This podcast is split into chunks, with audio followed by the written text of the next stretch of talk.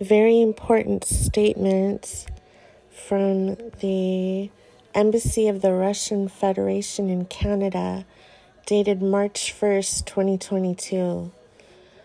Russia continues its special military operation to demilitarize and denazify Ukraine.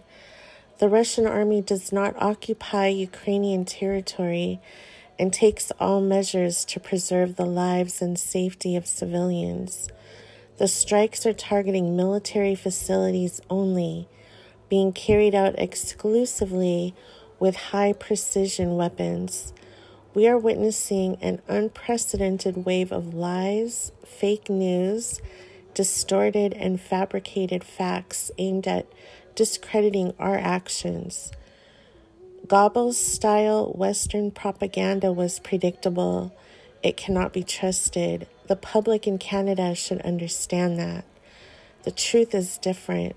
Crimes against humanity and violations of international humani- humanitarian law are committed by the armed forces of Ukraine and such neo Nazi groups as Azov, Right Sector, and others. The multiple evidence is available in open sources.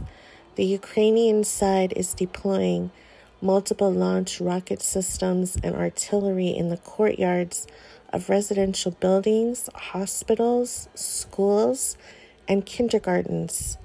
The armed forces of Ukraine, nationalist and neo Nazi groups use civilian infrastructure and population as human shields. It is essential to understand the rationale behind these actions. The Ukrainian authorities and its Western patrons are committing monstrous and inhumane provocations in order to put all the blame on Russia.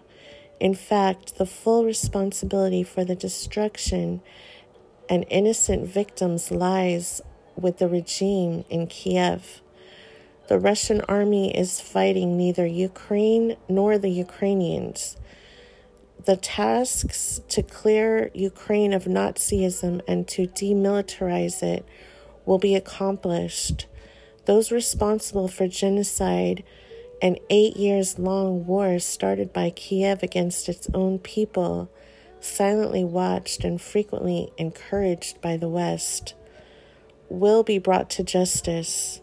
Russia is not starting wars, Russia is ending them.